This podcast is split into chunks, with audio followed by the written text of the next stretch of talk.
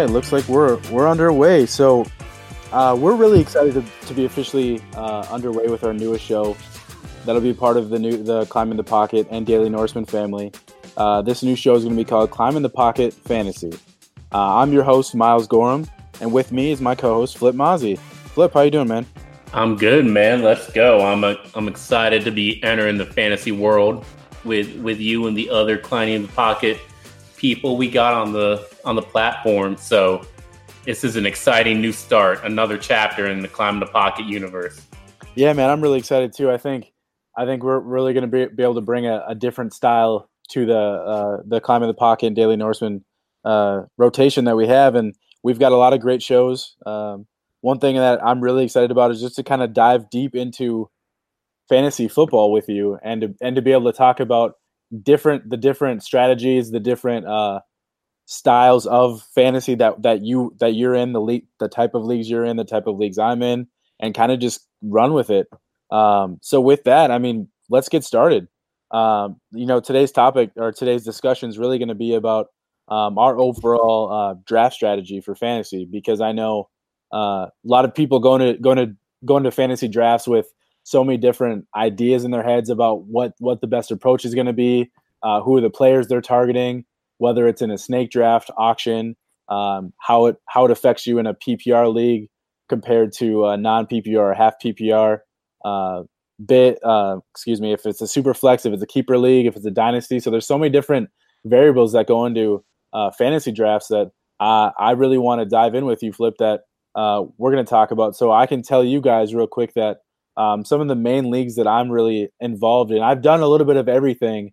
Um, mm-hmm. so if you have any questions with on that, don't feel feel free to reach out. But um, because I think fantasy uh, it really crosses over across all different platforms based off of the um, the league you're in. But um, I'm really into the the the PP, the full PPR leagues, auction drafts, dynasty, and uh, I love redraft. Um, but I think with redraft, I think auction really provides that that true opportunity to uh, have it, it, gives everybody that true opportunity to, to get that one player that you really want or the multiple players you want to get through um, bidding. So, Flip, what what kind of uh, leagues that are you in right now, and what are your preferred leagues?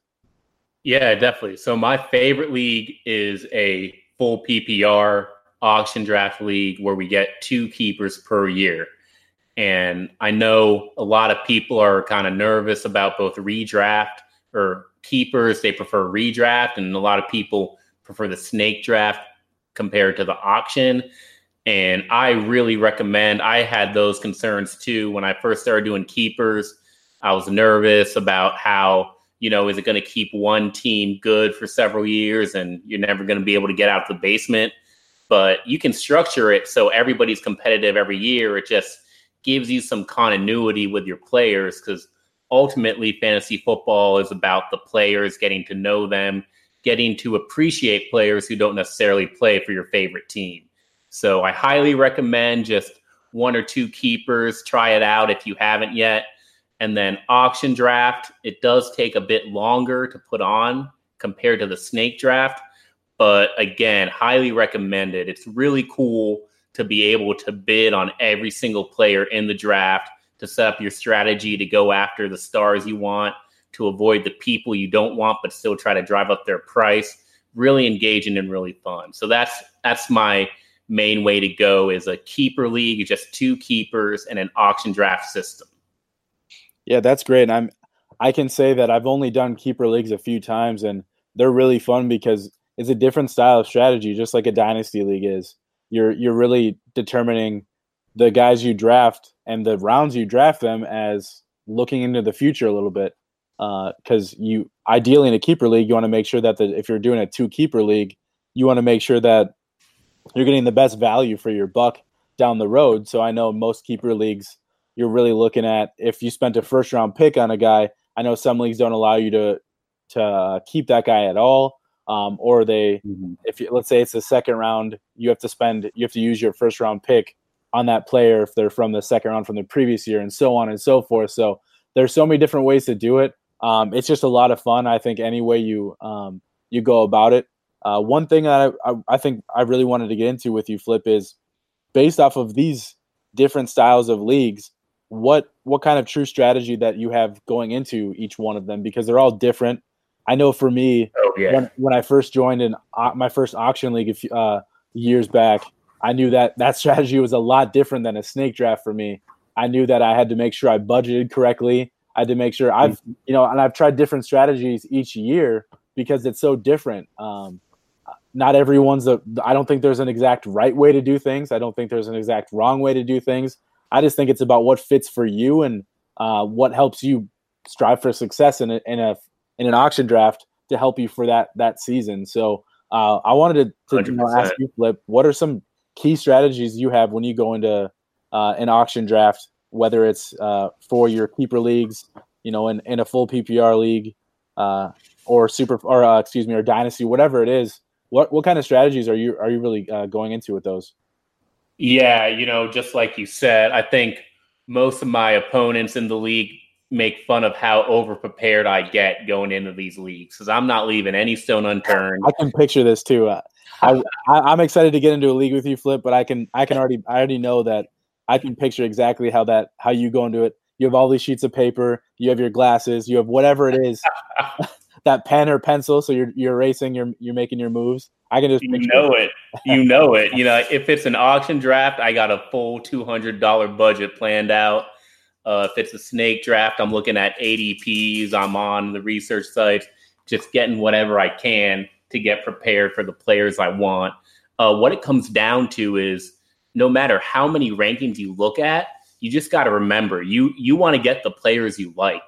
And I know fantasy can drive people just towards who's getting the most points but it's a way to connect with the game. So you got to go after players that you're going to enjoy watching on Sundays too, and and watching them perform to help you win your league.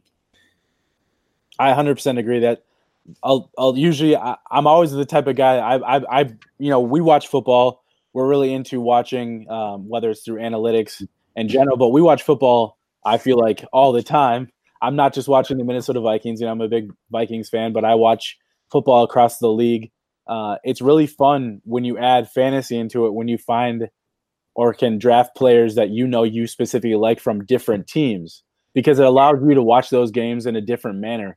I know right. I know for me since I am such a big Vikings fan, not that I won't do it, but I really struggled drafting Vikings players because yeah. I really feel like I watch the game in a different way than I really want to because I'm focused on oh if I have Stefon Diggs or if I have Adam Thielen, I want one or the other guy to do better than the other because of my fantasy impact. So I kind of just try to avoid Vikings players if I can. Uh, I'm not saying that people should do that. Do do what fits best for you, but I know for me mm. it, it helps me so that when I watch games, I'm just focused on the the Vikings winning. I mean, at the end of the day, I'm yeah. always going to choose the Vikings over fantasy, but there's still that impact that I that it, that it has on me too. Well, it's got. I mean, people know you're a Vikings fan, so they they know they try to bid up every single Viking right. that goes yeah. in the draft, or if it's a snake draft, they try to pick that Viking right before your pick because they're trying to they're trying to get you off base, not even steal a guy from you, but like try to rock your rock your emotion and your attitude while you're doing the draft, kind of get you emotionally involved. So it's it's funny. It's almost better when people know you're a fan to avoid that team. But I exactly. still I still I still play with Stefon Diggs, man. That's my guy. I'm always gonna. yeah, man. I mean, I have I don't have guys in the Vikings specifically, but I have a guy like you know Keenan Allen. I think I've had him three of the last four years or something like that. So uh, he's a guy that I'm always targeting. He's probably yep. my favorite overall player in the league right now, and it's no secret. People that know me, Keenan Allen, they they try to outbid me. I think last year I spent a little bit more than I wanted to on him, but I made sure I got him. but it's definitely one of those things that yeah, know if when you know your league, you can you can do that. You can adjust how you you might try to outbid somebody or you try to upsell a player because of how much uh, you know that that person might like that specific player.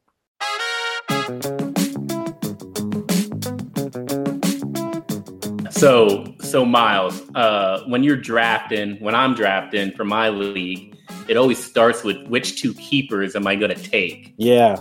And uh, bro, I need your help here because last year I don't even know when I'm doing a podcast about this because I finished sixth place last year, Dude who won my league drafted Mahomes, Saquon, Gurley, and DeAndre Hopkins. And then he picked up James Conner off waivers when Le'Veon held out. And he traded for George Kittle. So, oh man, dude, this dude was just running for it. And I was, I was like, I'm gonna catch him, and I did not catch him. I, uh, I traded away Cooper Kupp, I traded away Marlon Mack, and then you know what happened with Kareem Hunt just ruined my team.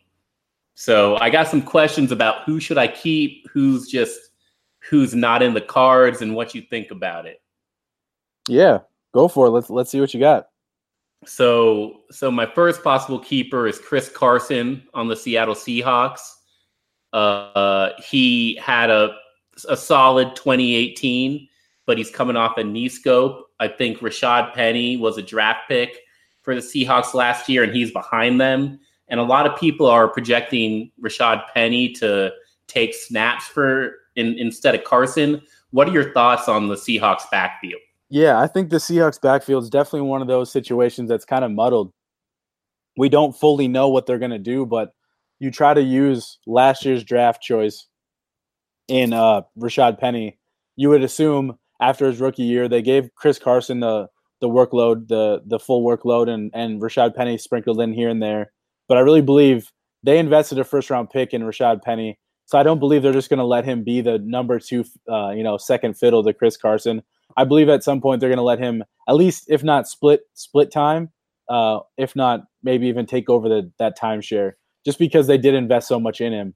Uh, most teams really do that, so it's really hard to just justify drafting Rashad Penny. You, you felt so highly of Penny in the first round that you drafted him, I'd have a hard time if I was a GM, if I was the head coach, of being like, well, we're not going to play him now, or we're going to let Chris Carson take all the opportunities when Rashad Penny's still only a second season. He he flashed a little bit last year, so so for me, it's really a muddled situation. Not that I don't believe Chris Carson has standalone value because I do. I just think you might not get the the workload that he that you saw from him last season this year because of Penny. Miles, that's not what I want to hear. oh man, we're here to so, tell the truth though. That's what that's what we're here for. So you don't think Carson's going to be an RB two in fantasy this year? I think he has an opportunity to be an, to be an RB two, but I think I don't think the upside's there for him to be an RB one with Carson or with Rashad Penny on the roster. Okay, and and which of those two backs is like a better receiving back? I think it's Rashad Penny. He showed it in college. He showed their kick return ability as well. Um, he's the type of guy that has that. I'm not going to call him David Johnson, but there's some of that style to his game. All right. Well, I'm not keeping. I'm not keeping Chris Carson. well, let's see what else we got. So, like I said, man, I, I traded away Marlon Mack, and I picked up Justin Jackson for the for the Los Angeles Chargers after Melvin Gordon got hurt. Uh, the only reason I'm considering him is because you know Melvin Gordon is doing his holdout thing right now. So, do you think it's worth like spending a buck or a late round flyer on Justin Jackson? And when do you see Melvin Gordon coming back? Uh, that's the that's the tough part is we don't know when when or if Melvin Gordon will be back. It sounds like he's willing to potentially hold out for that long haul. I feel like he's in a different situation than Le'Veon Bell is though, because if he doesn't come back, he doesn't accrue a season he doesn't. Um, he likely won't be able to hit unrestricted free agency the way uh, Le'Veon Bell did because Le'Veon Bell was under the franchise tag. Technically, Gordon's under contract. Bell was not. So they're different situations. Uh, the money's obviously different as well. But um, for Melvin Gordon, it really doesn't do him any favors. He's just losing money. Uh, Le'Veon Bell, like, yes, Le'Veon Bell lost money because of the uh, franchise tag, but he technically wasn't fined and he didn't uh, he wasn't fined for not going to camp and doing all that because he wasn't signed. Gordon's in a completely different situation. He's lo- he'd lose all that money. Um, he'd be fined on top of that for missing every, every day he misses for camp. So I feel like we we are going to see him show up at some point. I'm just not sure when, but it really is one of those tough situations. Maybe it's after week eight when he knows uh, he can still accrue accrue the full season uh, while also not having to get banged up for eight weeks. But Justin Jackson, I like him. I'm just not sure I'd be willing to keep him with based off looking at some of your other options. Yeah, yeah, I get that. I mean, if it's week eight, that's still eight weeks of Justin Jackson. I don't think they're gonna load up Austin Ekeler all the way. Uh, but just just to talk about Gordon, it's it's crazy. I, I know that you and Jason had some thoughts about it on the main pod this weekend. I think I, I agree with everything that was said, especially when you talk about the beating that these guys are taking. They're they're sacrificing money, but I think a lot of the running backs are looking at, look, I'm a feature back in the NFL and I'm playing on the last year of my contract. Like you gotta you gotta give me something to let me know that you're not just gonna run me into the ground this year because if if Gordon plays and they use him 80% of snaps, then next offseason is going to come and there's not going to be a big contract waiting for him. So I don't know how any of these feature backs, whether it's Le'Veon Bell or or Todd Gurley now or Melvin Gordon, even Zeke as he comes up, I don't know how they get comfortable with going into a contract year when you know a team's going to use the crap out of you. Right. Yeah, it's it's a tough situation and and in the situation these RBs are in, they they deserve to get paid, but at the same time, if you're looking at it from the team's perse- perspective and and seeing the way the Steelers were able to replace Le'Veon Bell fairly easily, the way uh, the Rams were able to replace Todd Gurley fairly easily, um, it's mm-hmm. it'd be hard for me as a team to want to pay a lot of money to my running back because of those reasons. Not that they're not good players. It's it's it's a business, and you, do you want to put a majority of your money into a running back when, like you said, the wear and tear it happens very quickly. Uh, guys can get hurt at any time, so it's it's one of those situations that's really really tough. But uh, I believe that um, Melvin Gordon will probably be back. It's just a matter of when. Yeah, it's. Uh, I think we're going to see more backs do what Le'Veon Bell did and just take a year off, save a year on their off the wear and tear, be fresher for a new team that's going to pay them because you you almost know that the old team isn't. Yeah, uh, it, will be a definitely an interesting situation as we go because uh, we've seen a lot more holdouts in general. So it's really curious to see how the players approach it um, because they yeah. want to get some of that power back. Yeah. So Justin Jackson just going to monitor the Melvin Gordon situation. Yep. But now let's move to some receivers. I got some cheap receivers here. I got Marvin Jones for the Detroit Lions, and I got Christian Kirk for the Arizona Cardinals. Jones is next to Kenny Golladay. Uh, the Lions also drafted TJ Hockenson, but you know it's a passing offense.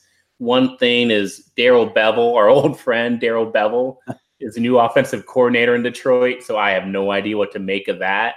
But how do you feel about Marvin Jones as a as a wide receiver two or a flex going in 2019? Yeah, I, I've liked Marvin Jones since he was in Cincinnati. I think he's a really good player, and I believe uh, now that Golden Tate's gone, it really is just Marvin Jones and Kenny Golladay uh, for the passing game, and then obviously T.J. Hockenson. We'll see how he does as a rookie, but we know rookie tight ends tend to struggle a little bit in the NFL, at least their first year as they adjust. So I believe Marvin Jones could be a high uh, high end to mid wide receiver two, definitely a flex option every week yeah. because you know that the volume is going to be there because Matthew Stafford's more than likely going to be throwing a majority of the the the passes to those two guys. So um, I definitely like that value for you. Uh, I think it's a really good one. So that's definitely one I'd consider. Uh, I believe Marvin Jones is upside. I don't think he's getting enough credit this season because of Kenny Golladay for one, and two, just because um, people think he's a little bit older. He's 29 now. That maybe he falls off a little bit and he he plays second fiddle to to Golladay, but we don't know that. Marvin Jones very well could be the wide receiver one this year, even though Kenny Golladay is the young and up and comer, just because Marvin Jones has been there and he's built that chemistry with Matthew Stafford. Okay, well, I like that. I like that. Did you see uh you know the Lions cut Theo Riddick today? Yeah, that was that was kind of a crazy uh situation. I'm kind of surprised they did that. Um, I think they're trying to pave the way for Kerryon Johnson. Uh, but there looks like they're also looking at you know uh, Minnesota native Zach Zenner, who they've uh, have as one of their backups. So I'm really curious to see what the approach they're trying to go with. Maybe it's I, I don't know why they get rid of Theo Riddick to be honest, but because he's one of the better receiving backs in the game. So that was yeah. kind of surprising to me. Real surprising. I can't figure out the Detroit backfield. No, not I, at all. I can't figure out the Arizona Cardinals receiving corps either. I got Christian Kirk here as a possible keeper. Uh, you got a new quarterback, you got a new coach and offensive coordinator, and then they drafted Hakeem Butler. Larry Fitzgerald is still there. They drafted Andy Isabella. So where does Christian Kirk end up for you? I really like Christian Kirk. I have him in my in uh, my dynasty league right now, and he's a guy that I'm I believe could be a wide receiver two this season. He's their top option. Him and Larry Fitzgerald right now. Um, obviously, Larry Fitzgerald's up there in age. Looks like he's probably going to retire after this season. Um, he's going to eat into some of the targets, obviously, because he's that old, reliable uh, slot, big slot receiver that you know catches everything. Uh, so you know that a rookie like Kyler Murray is going to depend heavily on him. Kind of treat him like a tight end in a way. Just use that, use him as a safety blanket. Uh, but Christian Kirk really is that guy on this this offense that should really make the passing game go. He can he can beat you short. Uh, he can get you in the screen game, and he can beat you downfield. Uh, he's a little bit of do it all uh, type of receiver. Can play inside and out as well. So I really like his potential this season. Um, I worry that if you're going to keep him though, you're mm-hmm. really expect you're really hoping that he can be a wide receiver two. But in reality, he might he might top out as like a flex option right now, wide receiver three or flex, just because okay. of that offense. We don't know about the offense and how much is Larry Fitzgerald going to and David Johnson going to eat into the into those targets.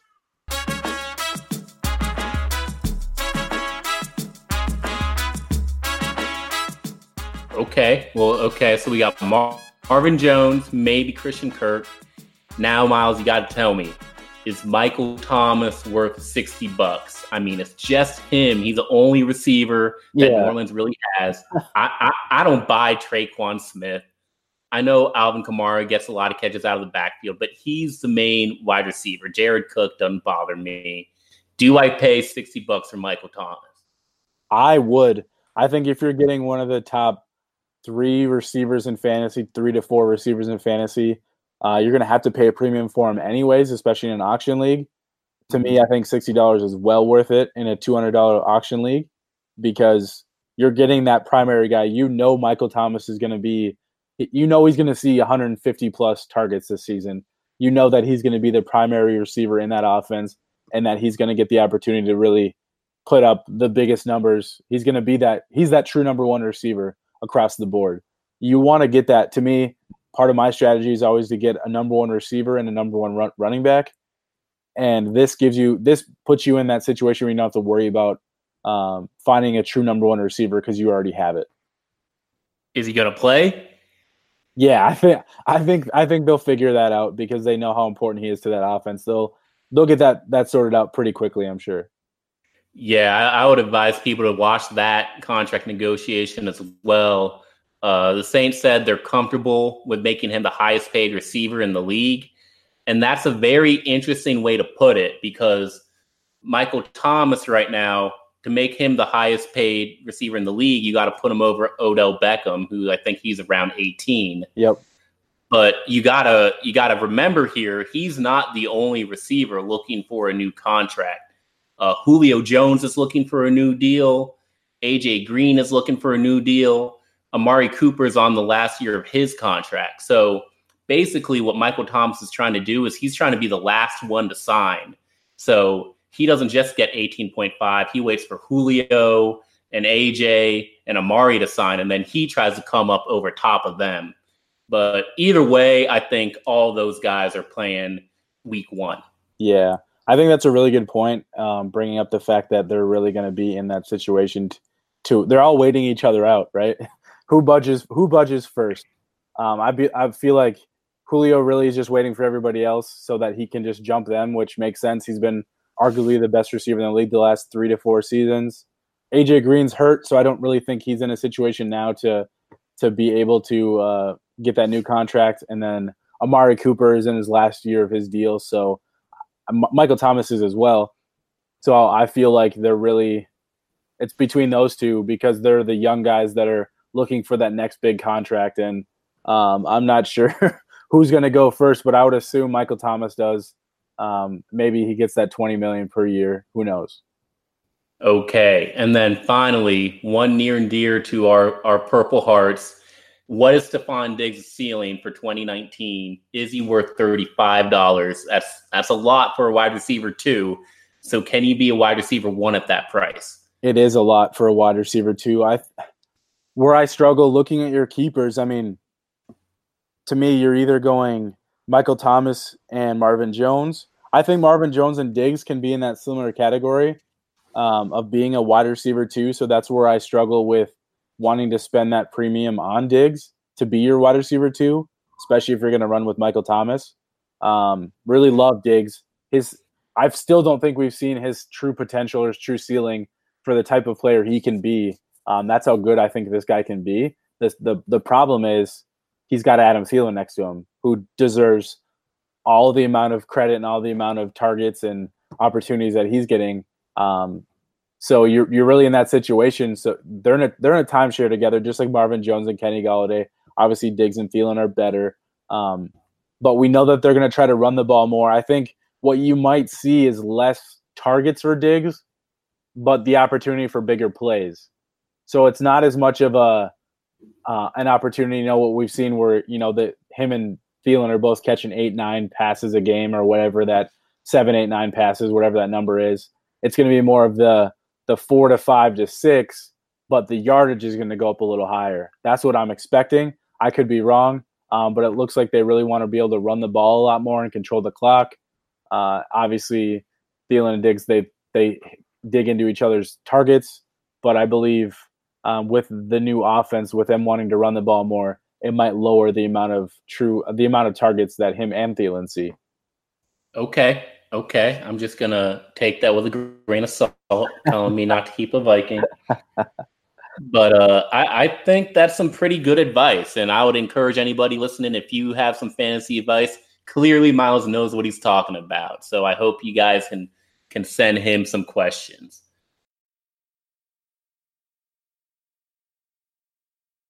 Miles, how do we? We're going to talk about how we feel about other good draft values, maybe one at each position.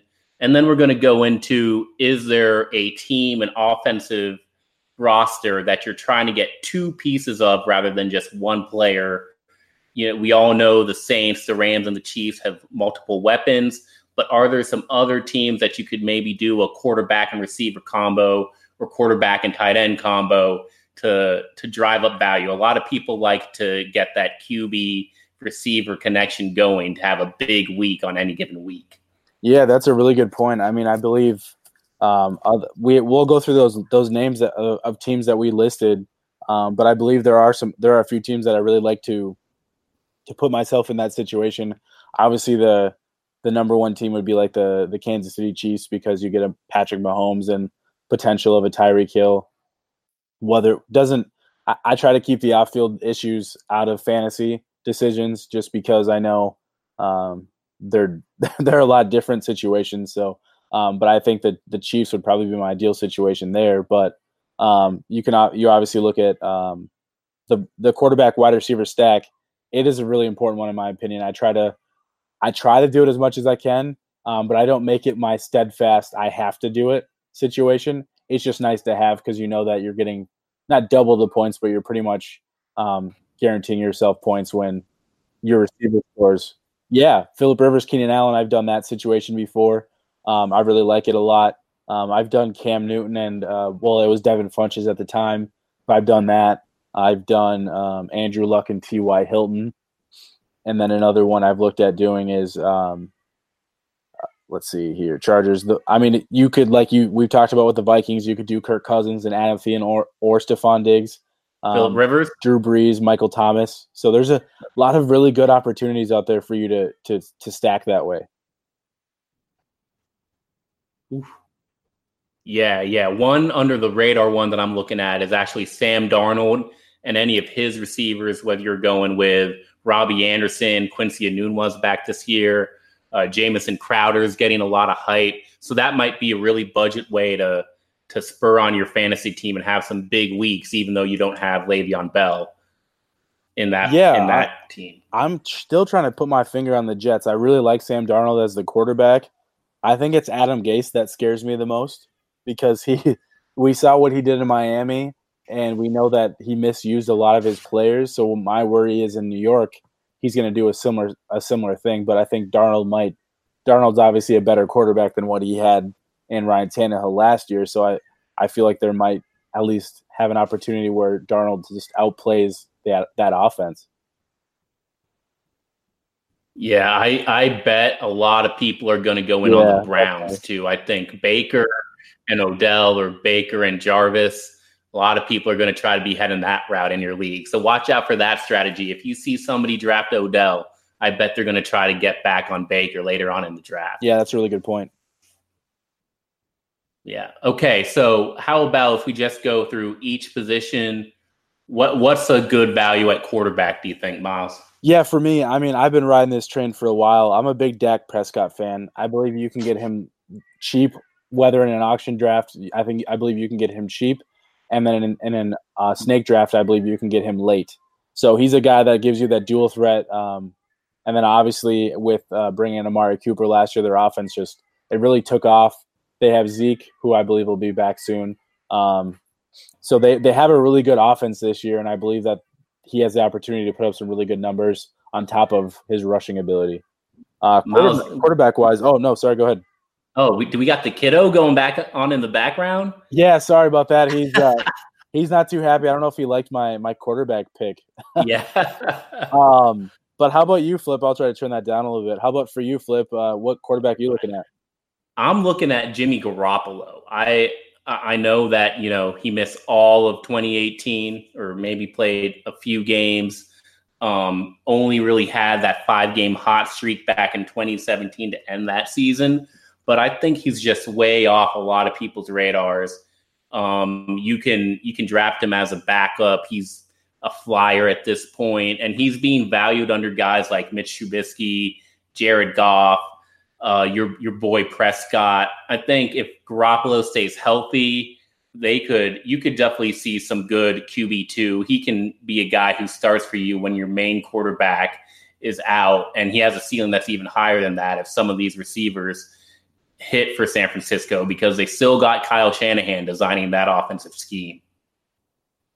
Yeah, I think that's a, a really good one. I like I do like Jimmy Garoppolo, but I feel like we haven't we still haven't seen his potential because he hasn't last year got hurt. Last year was his first opportunity to be a full time starter. So I'm really curious to see how he rebounds this year. Mm-hmm. Moving mm-hmm. on to and, running backs, what are you looking at for? Uh, I, I see your list. So yeah. what are you looking at? And I see a familiar a familiar name here. What uh, who's your running back that you're uh, that you believe uh, you could get a good draft value for? So I just see, you know, I had to look far down because I think actually the running back position is just such a it's sloppy right now. There's a bunch of guys who you don't know what they're going to do. But one guy I think who's very undervalued right now is Dion Lewis for the Tennessee Titans. Um, he was getting 14 touches per game last year. He had 59 catches total. So he is their PPR back in Tennessee.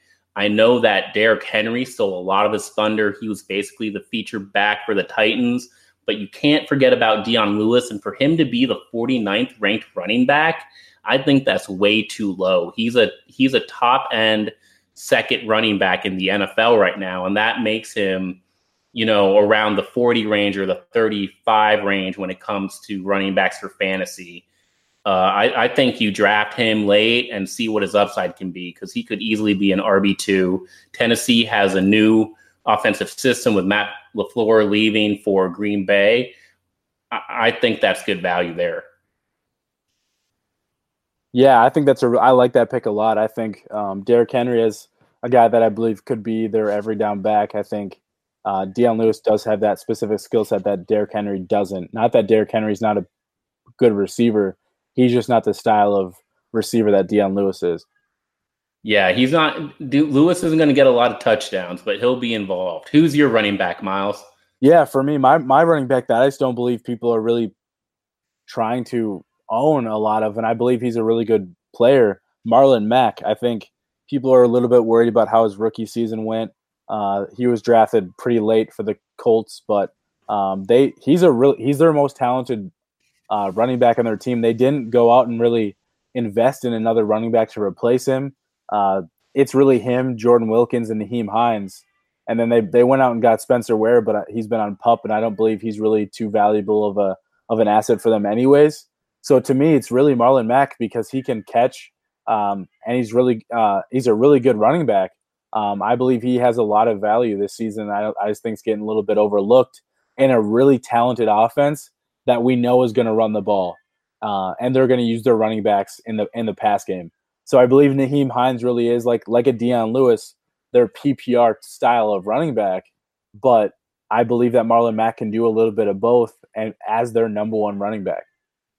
Yeah, Marlon Mack. I mean, drafted in 2017, he flashed right away.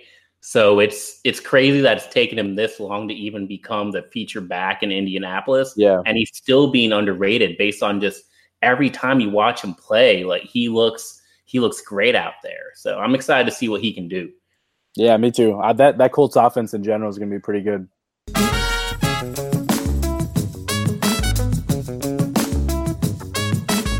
Okay, what are you looking at as in terms of wide receivers?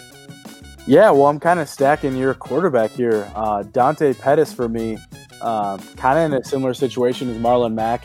Uh, obviously, he was a second round pick in 2017 or 2018, excuse me.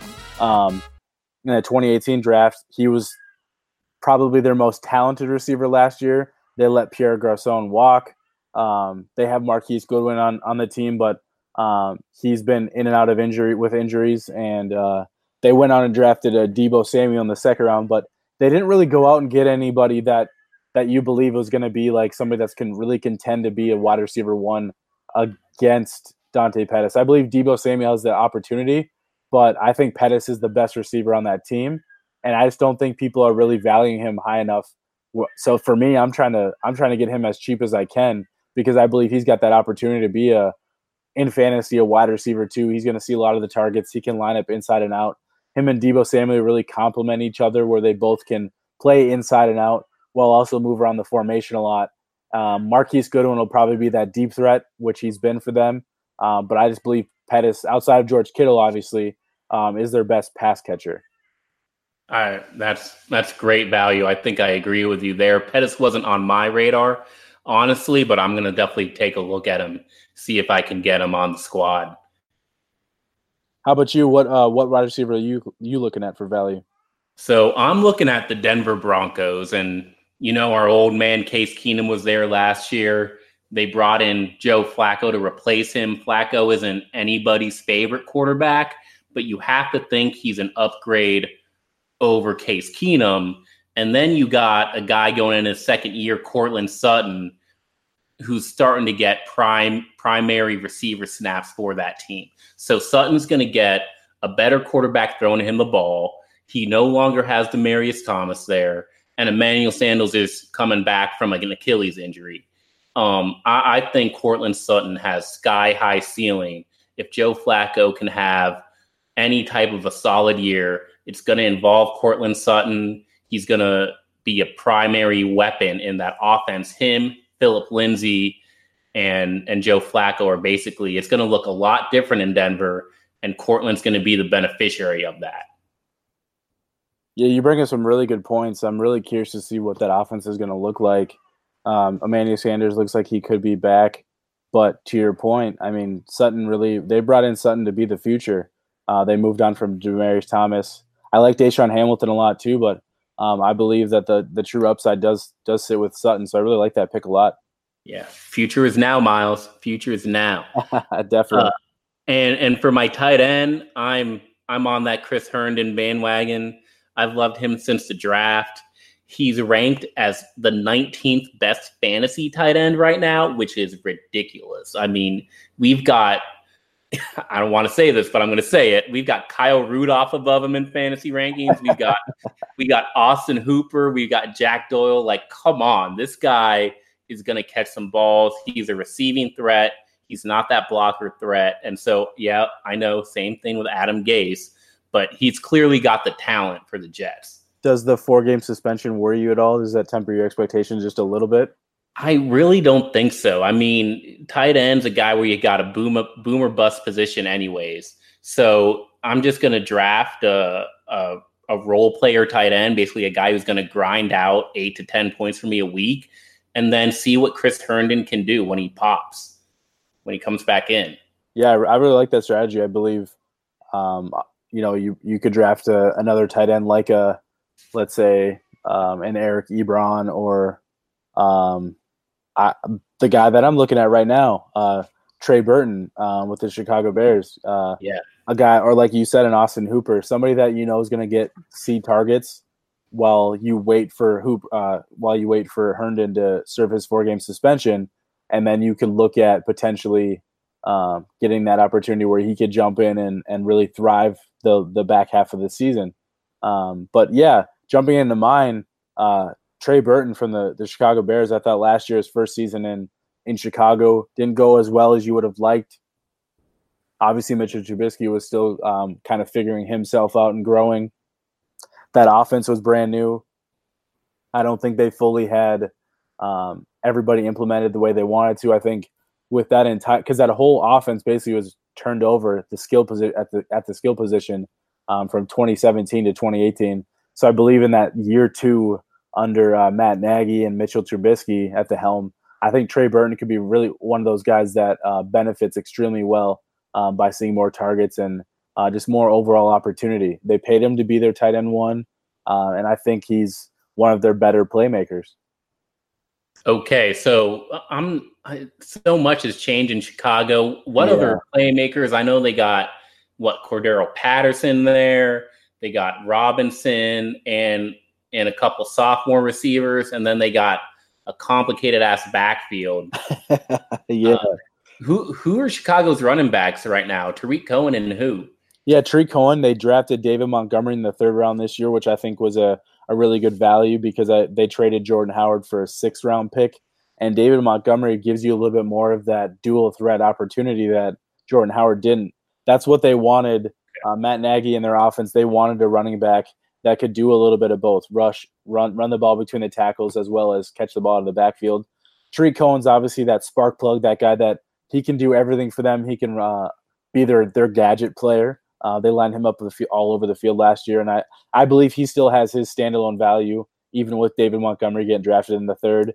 Uh, and then they brought in Mike Davis from Seattle last year, who who had a really pretty good season with Seattle, and I think he could be their um, their third complementary back to uh, Montgomery and Cohen. So that it is kind of a crowded backfield, and um, I'm really curious to see how those snaps and uh, the targets and the rushes, how they all get divvied out because you do have a little bit of a different guys from um, from all three. So, but they all can run between the tackles and they all can catch the ball. Uh, obviously, Tarik Cohen is a little bit ahead of both those guys in the ability to uh, um, score from anywhere on the field because of his speed. Okay, but how many carries is Cordarrelle Patterson going to have? Um, I'm that, that's a really good question. I don't know how much he's going to be involved because of all the mouths they do have to feed. Um, I really could. I wouldn't be surprised if he we see what uh, similar situation is what he did in New England, where he was just kind of a situational player. Um, obviously, he'll return kicks, but then you put him in that uh, in the backfield, you know, a couple times a game.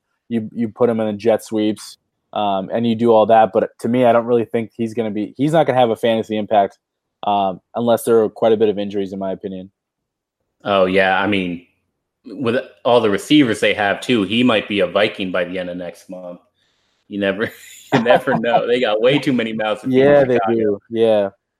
Uh, well, you know what, Miles? That's all I've got. You got any closing notes you want to share with the with the? No, fans? I think that wraps our first uh, climb in the pocket fantasy uh, show, and I think I can hear my son telling me that I need to get off, and um, I'm sure my wife feels the same way, but um, I think I'm really, like I said at the start of the show, I'm really excited to to to dive into this with you as we move forward.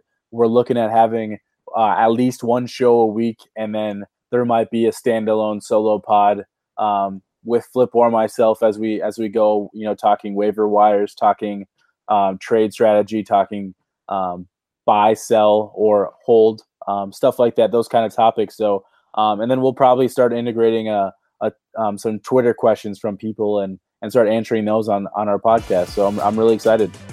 Me too, man. So stay tuned, y'all. And Miles, it's been great. Let's keep this thing going.